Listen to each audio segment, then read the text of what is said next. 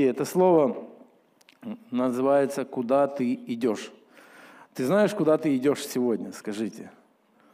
Куда ты идешь? Ну, все же знают, куда они идут, правда? Но, конечно, это относится к тому, куда ты идешь сегодня с Господом. И это очень важный вопрос, я думаю. Идешь ли ты вообще куда-то с Господом?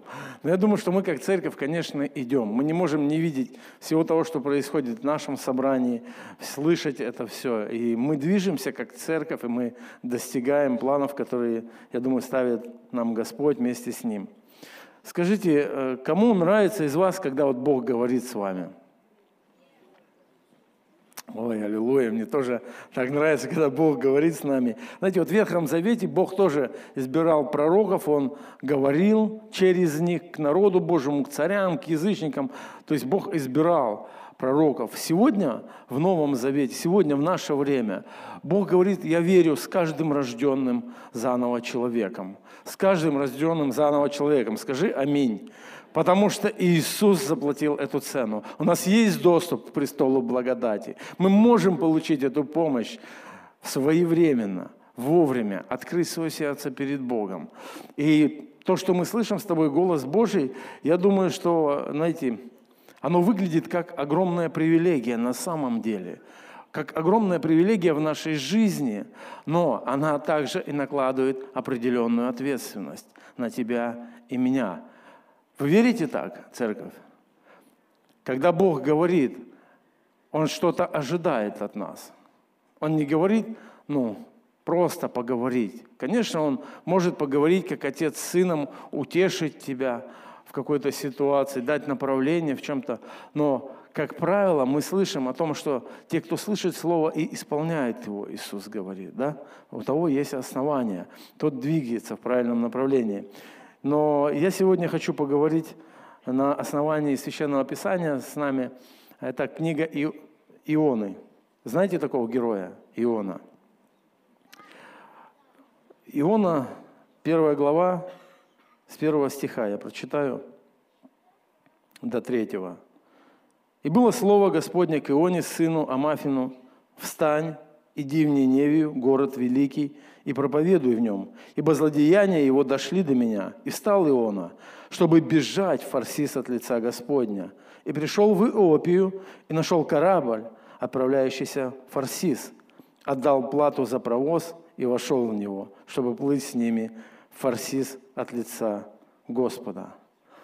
Интересно, пророк слышит Слово Божье и повеление в свою жизнь.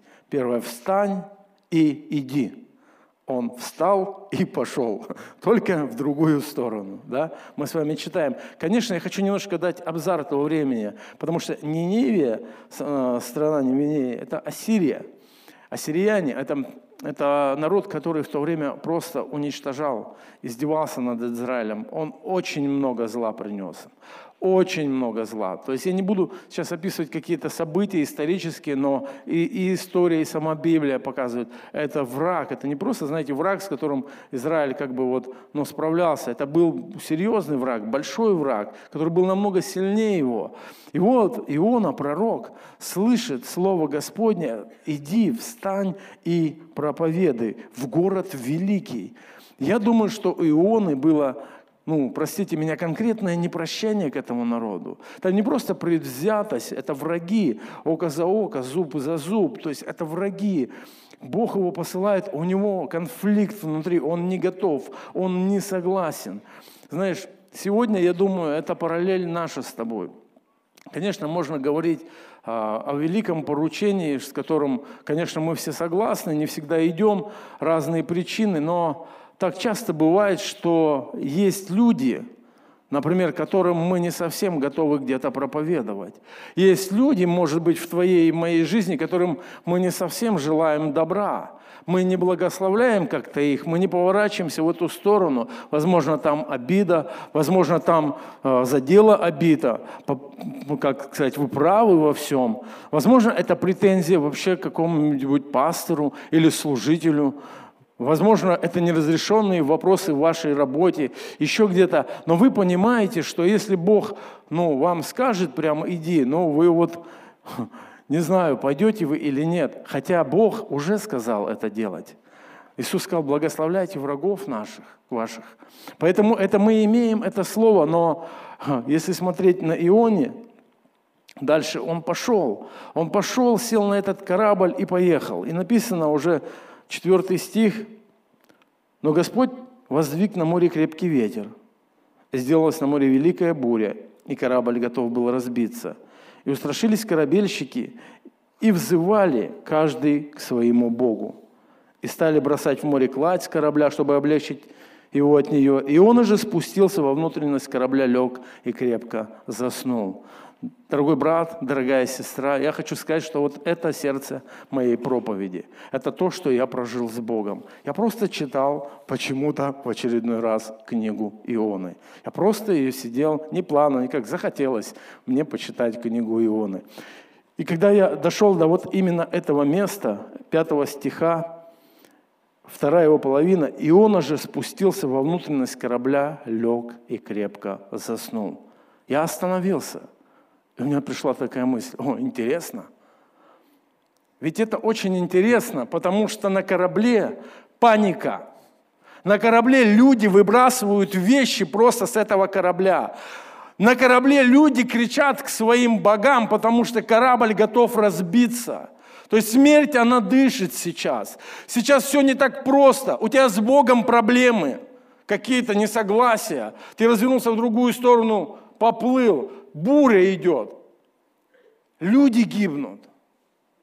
Ну ладно, Ниневия, ладно там ты на них имеешь. Ладно, там с ними у тебя какие-то непонятные взаимоотношения, ты не хочешь даже думать в эту сторону. Но а эти люди как? А Иона написано, спустился во внутренность корабля, лег и крепко заснул. И у меня мысль, а что это за способность вообще такая? А как это вообще по-человечески? Ну просто по-человечески – ну, реально. И у меня прям такой вопрос к Богу. Я думаю, интересно, Господи, ну а как? Ну вот, и я начинаю размышлять. Приходит Дух Святой, знаете, как, как, как Давиду пришел однажды пророк. И он говорит, ты этот человек. Что-то произошло внутри меня. Как Господи? Он говорит, ты этот человек, который спокойно сегодня ложится спать, и он не думает всерьез о том, что люди идут в ад. Для меня это было что-то, ну, очень серьезное. Потому что, ну, когда ты служитель Божий, когда ты пастор, когда ты, ну, в служении, когда ты вроде по-настоящему не в кавычках стараешься, делаешь на износ, не досыпаешь где-то, где-то еще какие-то моменты, а, постоянные разговоры, люди, это, это не просто, это со здоровьем где-то начинает что-то качаться. Как Господи? А он говорит, ну ты этот человек. И знаете, я остановился – я понимаю, что причина, знаете, не в том, что я делаю или не делаю сегодня, а причина в том, что я как будто с Богом все-таки в самом главном, в спасении людей, я успокоился. Я спокойно засыпаю, когда моя мама не рождена заново, я спокойно засыпаю, когда э, люди вокруг, я с ними соприкасаюсь, я почему-то не говорю Евангелие. И знаете, это не чувство вины какое-то меня поглотило, что ой, какой я бедный или несчастный человек, но от этого обличения я вдруг захотел проснуться. Я вдруг захотел что-то что делать, что-то изменить в своей жизни, и я начал делать определенные шаги, я вдруг сразу увидел, что я недостаточно работаю с людьми зависимого поведения, их родными и близкими, я объяснил себе своей загруженностью какие-то вещи. Я начал делать определенные шаги, поэтому сегодня Семен Юрьевич сказал, что возьмите, пожалуйста, визитки. Я начал вникать, что такое телеграм-канал. То есть я начал как-то собирать братьев, я, я начал что-то делать не потому, что мне стыдно перед Богом, а потому что я хочу. Я понимаю, я сплю, они гибнут сегодня. Эти новые наркотики, они вообще разрушают этих людей. Это 18, 30, ну 35 лет и все, их нету. Я понимаю, что это не просто мне бежать, сломя голову. Я молюсь, я пощусь, я брал посты. Это три недели живет это слово во мне. Знаете, но чтобы что-то увидеть и понять, чтобы говорить к вам, церковь, я начал вникать. Я думаю, Иона же, он откуда-то пришел туда. И он же после этого куда-то пошел. И когда мы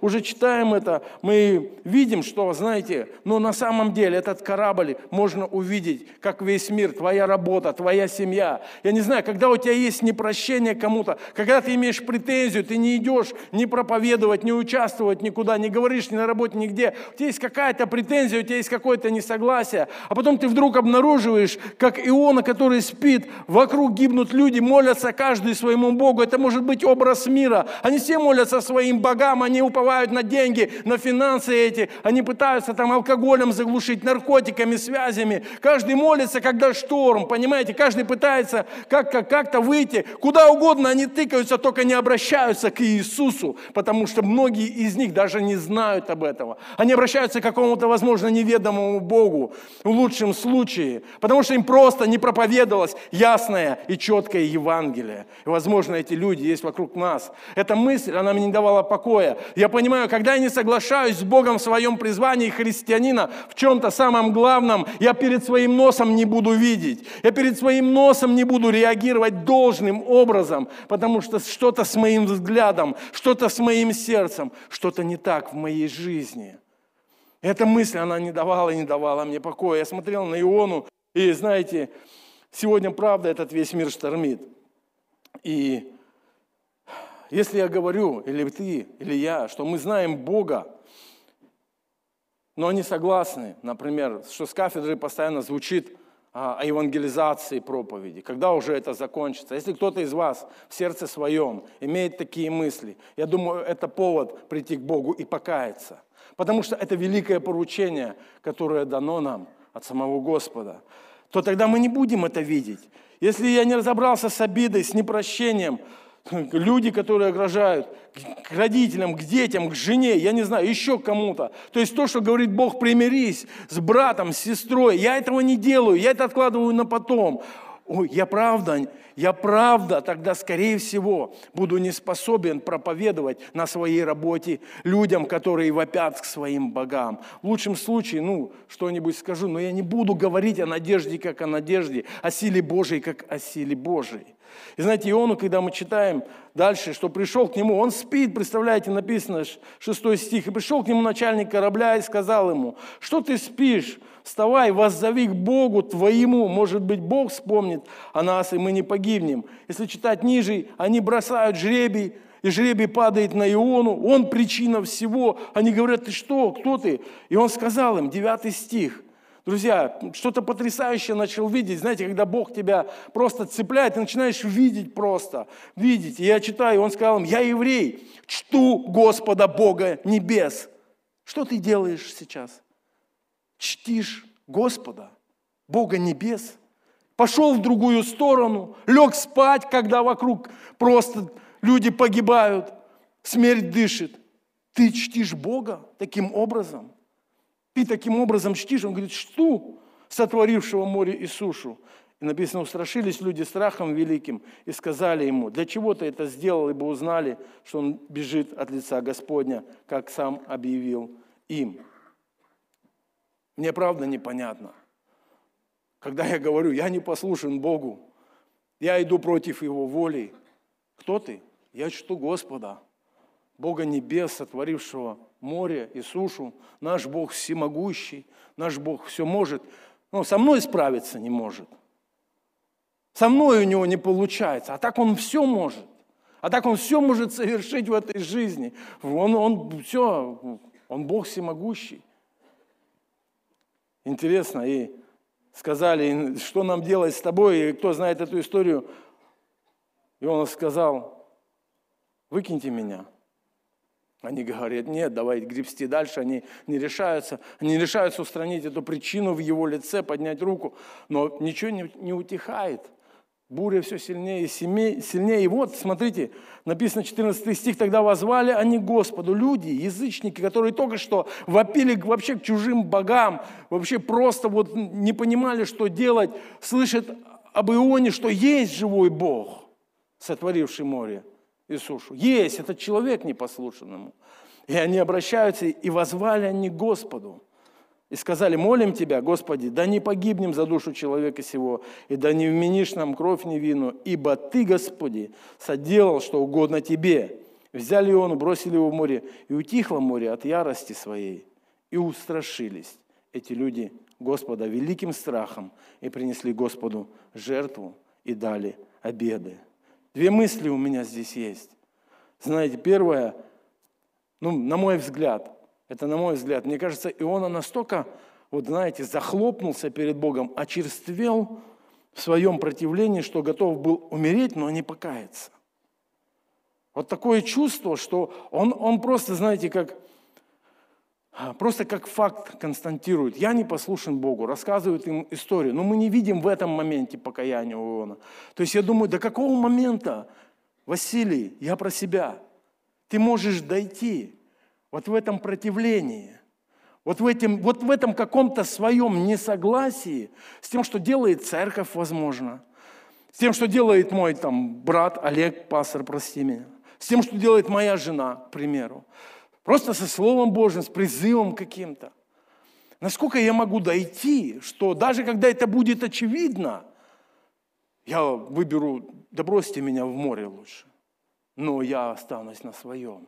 Я думаю, это человеческая природа. Я думаю, что это гордость. И это то несогласие, которое было у него по отношению к неневитянам, по отношению к своим врагам, которые причинили много зла, обоснованное – но Слово Божье, оно как-то не, как не может все перевесить. Вот эти чувства, которые есть в самом Ионе по отношению к этим людям. А вторую мысль. Бог все равно использует эту ситуацию. Послушай, Бог поругаем не бывает. Аллилуйя. Бог поругаем не бываешь. И знаете, что посеет человек, кто пожнет, и речь не идет о финансах, если вы знаете. Потому что речь идет, либо ты в плоть сеешь, либо ты в дух. И тут я вижу, что Иона все-таки в дух сеет. Он все-таки о Господе говорит. Он все-таки в этой ситуации говорит истину, провозглашая ее. И, пожалуйста, Бог, я верю, Он спасает этих людей. Написано, устрашились страхом великим, принесли жертву и обеды дали Богу. То есть Бог и в твоей жизни, несмотря на любое твое состояние, Он будет действовать, если от тебя будет звучать Слово Божье, даже, даже если ты будешь в противлении, потому что я думаю, что Бог разделяет это. Он не делает градацию, как делал Иона, на злых или не злых, на достойных покаяния, недостойных покаяния людей. Бог будет спасать даже в этой ситуации, потому что Он избрал тебя. Он именно тебя избрал. Он именно тебе открылся открылся. Он не открылся кому-то другому. Тебе, именно тебе.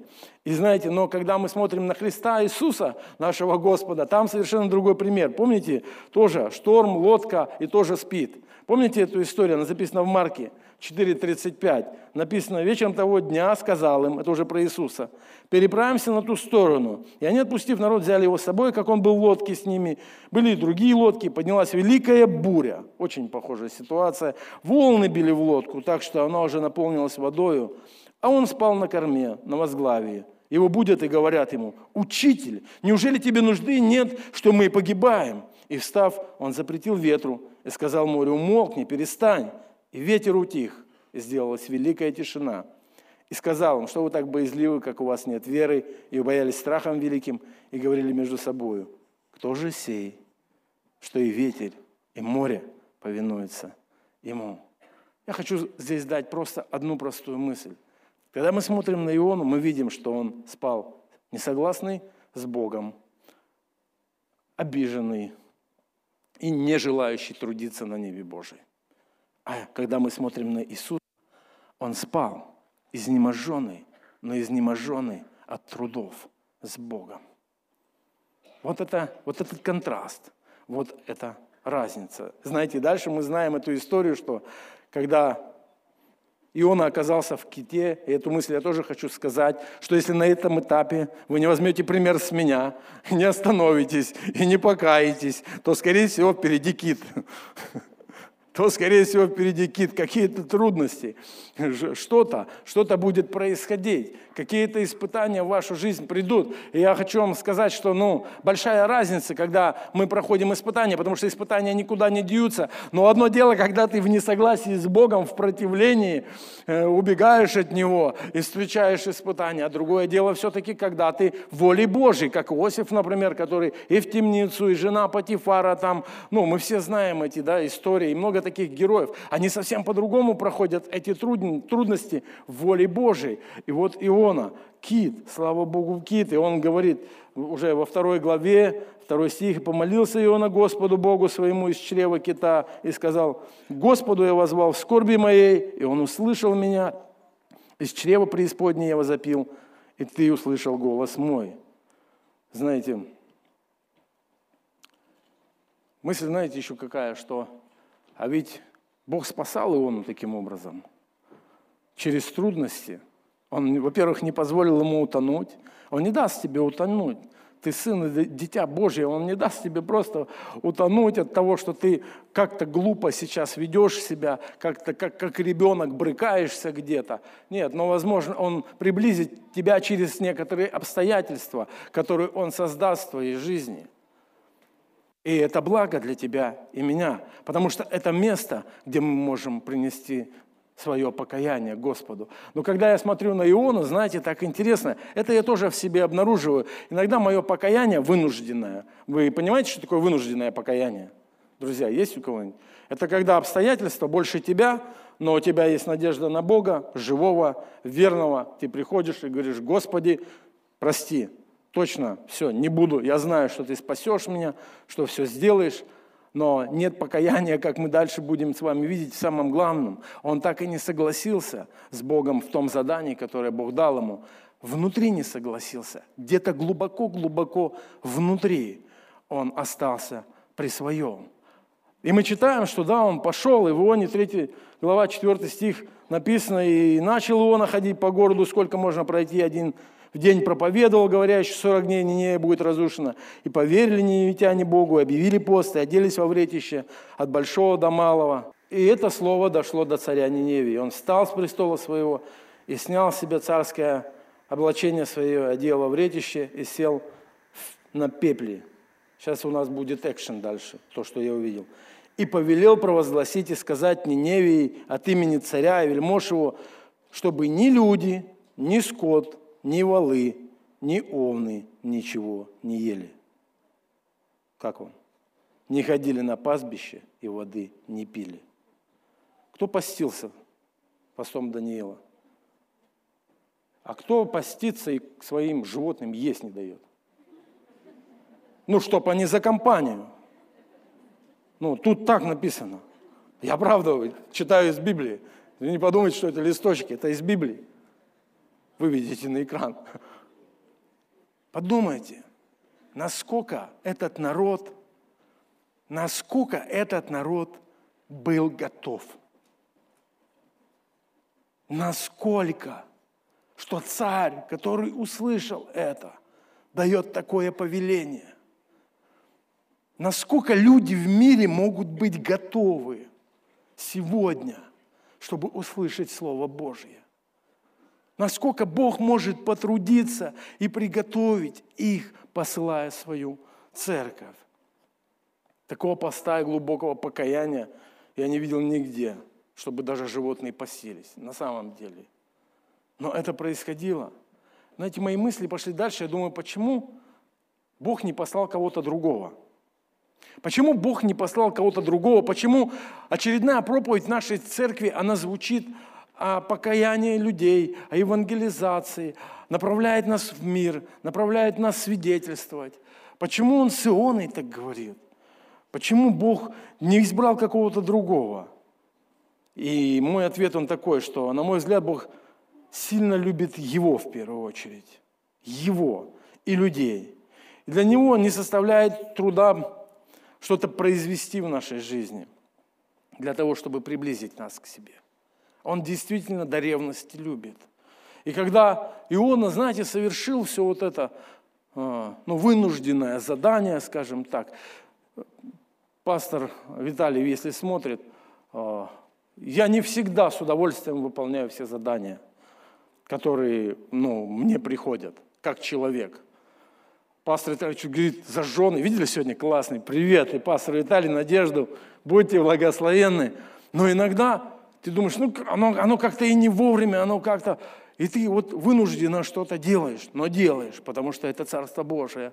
Знаете, но особой радости от этого не испытываешь. Это совсем другое, когда ты хотя бы вник, что тебе говорят. Ты не занят сейчас э, своими планами, которые почему-то разрушатся, не сакцентирован на этом, а ты переключаешься все-таки с верою, что Дух Божий сейчас говорит что-то, чтобы соединиться и начать делать. И тогда происходит то, что называется благодать Божья. Приходит благодать, приходит радость, и ты уже бежишь в этом задании. Знаете, и про Иоанна написано, что вообще-то 4 глава, 1 стих, он отпроповедовал, все покались, все хорошо. Написано, он сильно огорчился этим и был раздражен. Он сильно огорчился и был раздражен. Только представь себе, дорогой брат или сестра, мы выходим на улицу, мы проповедуем, Люди каятся, а они тебе не нужны. Это страшно. А, а в твоем сердце нет, не было и нет места для них. Ты просто вот, ну как-то сделал то, что тебя попросили. Ты не готов дальше с ними не идти ни в процессы никакие, ни на домашку передать, ты не заботишься о них дальше. Ну или там озвучил там данные, передал просто. И это вот для меня это вот это я в трюме спящий, понимаете? Вот это я спящий в трюме, который еще чего-то не понял, а пора бы уже. Бог ожидает от нас, как от детей, что мы возьмем в сердце Его ценности от человеческой жизни. И знаете, и Бог начинает говорить с Ионой. Я думаю, что с многими из нас Он также начинает говорить. Он начинает утешать. Он вышел, сел, сидит, я своими словами. Зной, ветер. Бог берет ему дерево, вырастил под тенью укрылся, и он довольный. Такое облегчение, знаете, в жизнь пришло, ну, так хорошо, так замечательно. А потом червя послал, засохло дерево. И, и он опять готов вообще умереть. Он говорит, и молился о Господе, сказал, о Господи, не это ли я говорил, когда еще был в стране моей? Потому я бежал в Фарис, ибо знал, что ты Бог благий и милосердный а Бог ему отвечает и оставляет в этой книге Иова с вопросом его. Он говорит, мне ли не пожалеть Ниневе и города Великого, в котором более 120 тысяч человек, не умеющих отличить правой руки от левой и множество скота. Иона евангелизировал, не любя этих людей, а Иисус евангелизировал из любви к людям. И для нас это должно быть сегодня самым главным аргументом. Он евангелизировал от любви к людям. Знаешь, дорогой брат, сестра, на каком этапе ты сегодня в жизни? Не надо, конечно, отвечать сейчас мне с кафедры этот вопрос, чтобы мы внутри себя ответили. Может быть, ты слышишь голос Божий, идешь в другом направлении. Может быть, сердце очерствело и готов там ложиться спать, и тебе вообще нет дела уже ни до кого, ты только на себе сконцентрированный.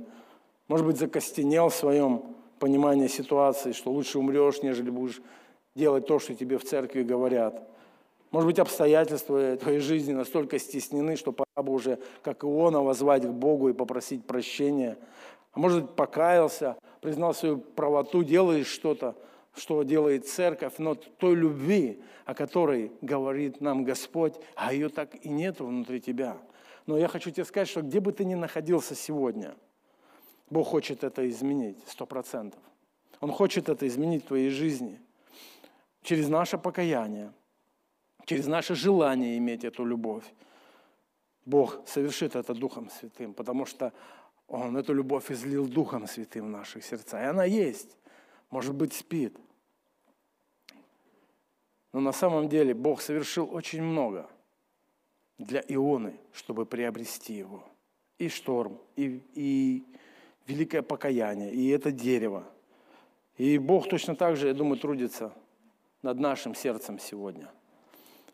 Если мы обнаруживаем себя в какой-то из этих категорий или состояний, я думаю, первое, нам нужно покаяться. Нам нужно назвать вещи своими именами. Я искренне покаялся перед Богом в этом. Правда, я прям обнаружил себя. И я вам, знаете, не скажу, что вдруг фейерверк у меня внутри случился, и такая любовь у меня ко всем. Нет, но начались изменения. Не так много осталось, но по времени я скажу, знаете, после этого одного из братьев, в центре был суд, он в Барнауле, и я ясно от Бога почувствовал, что мне надо ехать с ним туда. Я написал характеристику от организации, ну, положительную, он, она, он действительно имеет перемены.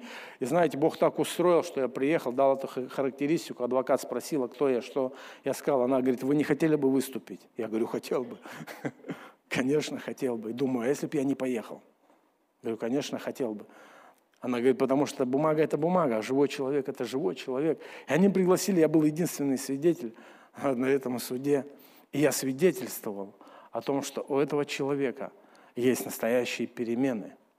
Я говорил простые вещи. Меня начало сносить проповедь, они сказали, спасибо, мы уже все поняли.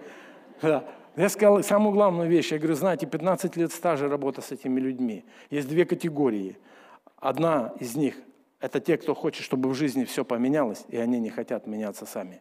А вторая категория хотят тоже, чтобы все поменялось, но они делают шаги, и они меняются сами. Этот человек принадлежит ко второй категории. И это истина. И я говорил, как власть имеющий. Знаете, что произошло? Прокурор мне задал там один вопрос, ему ответил, мило, мило улыбнулись. Судья задал вопрос этому человеку. Почему ты не на войне? Почему ты не в армии? Ты служил? Нет. Нет, я учился там, потом академ отпуска, а сейчас вот из-за этого все меня отчислили. Он, и он говорит, а как ты думаешь, тебя могут восстановить? Как папа? Потому что первое, что я сказал, я считаю, что его проблема – это проблема нас. Он вырос без отца.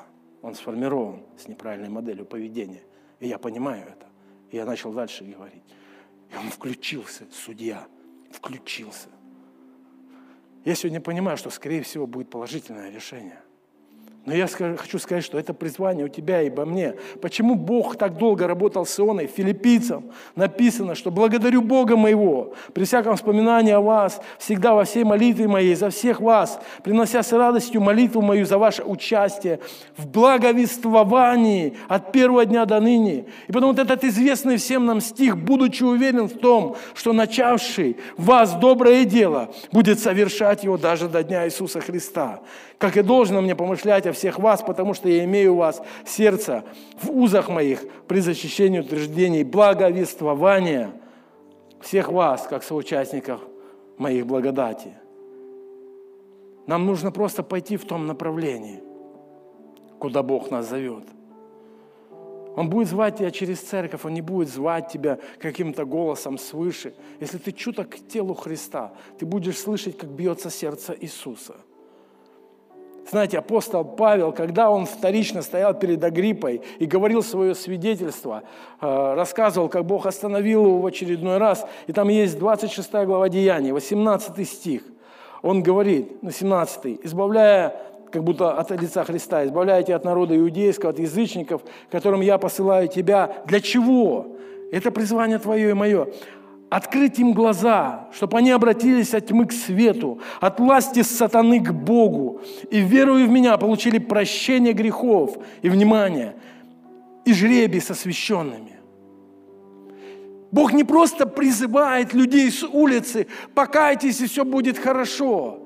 Есть некая ответственность на церкви, чтобы этот человек имел тот же жребий, что и ты, потому что однажды этот жребий выпал в твоей жизни, и Бог тебе открылся. Попробуй исключить из своей жизни Иисуса. Просто на миг подумай, нет Иисуса в твоей жизни.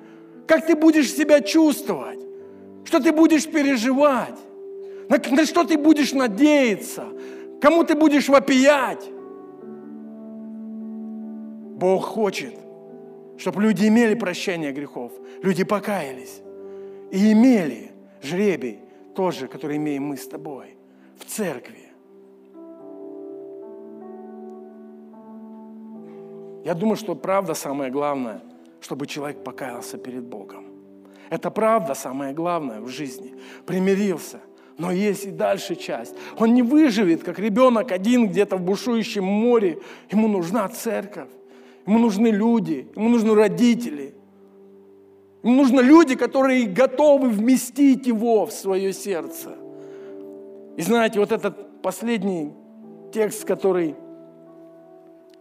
есть в этой книге, так хочется, чтобы он тихим голосом зазвучал внутри каждого из нас сегодня. Знаешь, когда Бог обращался и говорит, не ли не пожалеть? Послушай. Мне так хочется, чтобы Бог говорил с тобой сегодня, в твоем сердце. Богу ли не пожалеть этих людей, которые вокруг тебя? Не пожалеть этих людей, которым ты имеешь претензию? Которые не могут отличить действительно правой руки от левой, черное от белого – молятся своим богам, взывают в каких-то ситуациях. Я верю, что этот вопрос звучит к нам. Если он зазвучит в нашем сердце, нам надо честно ответить. Я знаю, Иисус, что Ты за них заплатил. Иисус, я знаю, что Ты хочешь до них дотянуться. Иисус, я знаю, что Ты хочешь меня в этом использовать.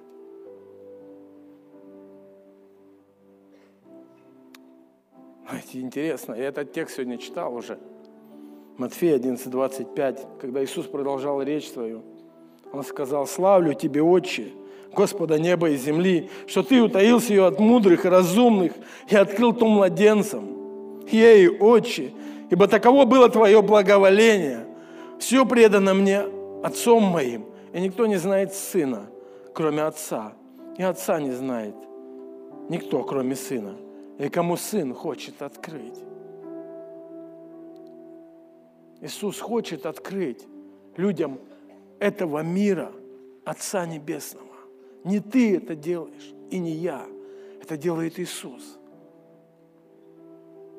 Но чтобы они это познали, нужно, чтобы в их жизнь прозвучало Слово Божье, чистое, с любящего сердца готового вместить их.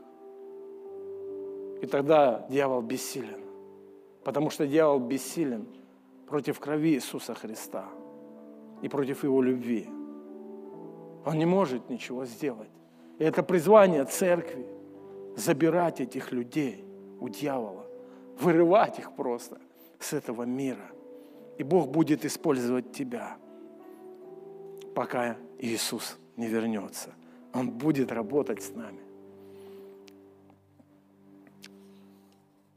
Поэтому, дорогие, мой призыв сегодня каждому из вас к себе лично. Если мы согласимся с Богом сегодня, в Его решении, плане для всех людей, без всякой градации, нам нужно просто согласиться, что Иисуса хватает на всех. Если в нашем сердце не будет градации этой, если мы сами увидим свою слепоту, признаем ее в тех моментах, которых признаем и покаемся, я думаю, тогда мы станем в Его руках тем инструментом, который способен пропустить любовь Божью по-настоящему, пропустить ее к людям, которые находятся вокруг нас, к своим детям, к своим родным, близким, на работе. Когда ты исполнен Духа Святого, я знаю – и брат, и сестра, когда ты исполнен Духа Святого, то тебе есть дело до каждого, потому что это природа Божья. И ты будешь видеть нужду, и ты будешь бросаться туда, ты будешь откликаться на нее. Аллилуйя. Данный аудиоматериал подготовлен и принадлежит местной религиозной организации христиан веры евангельской пятидесятников «Церковь Завета».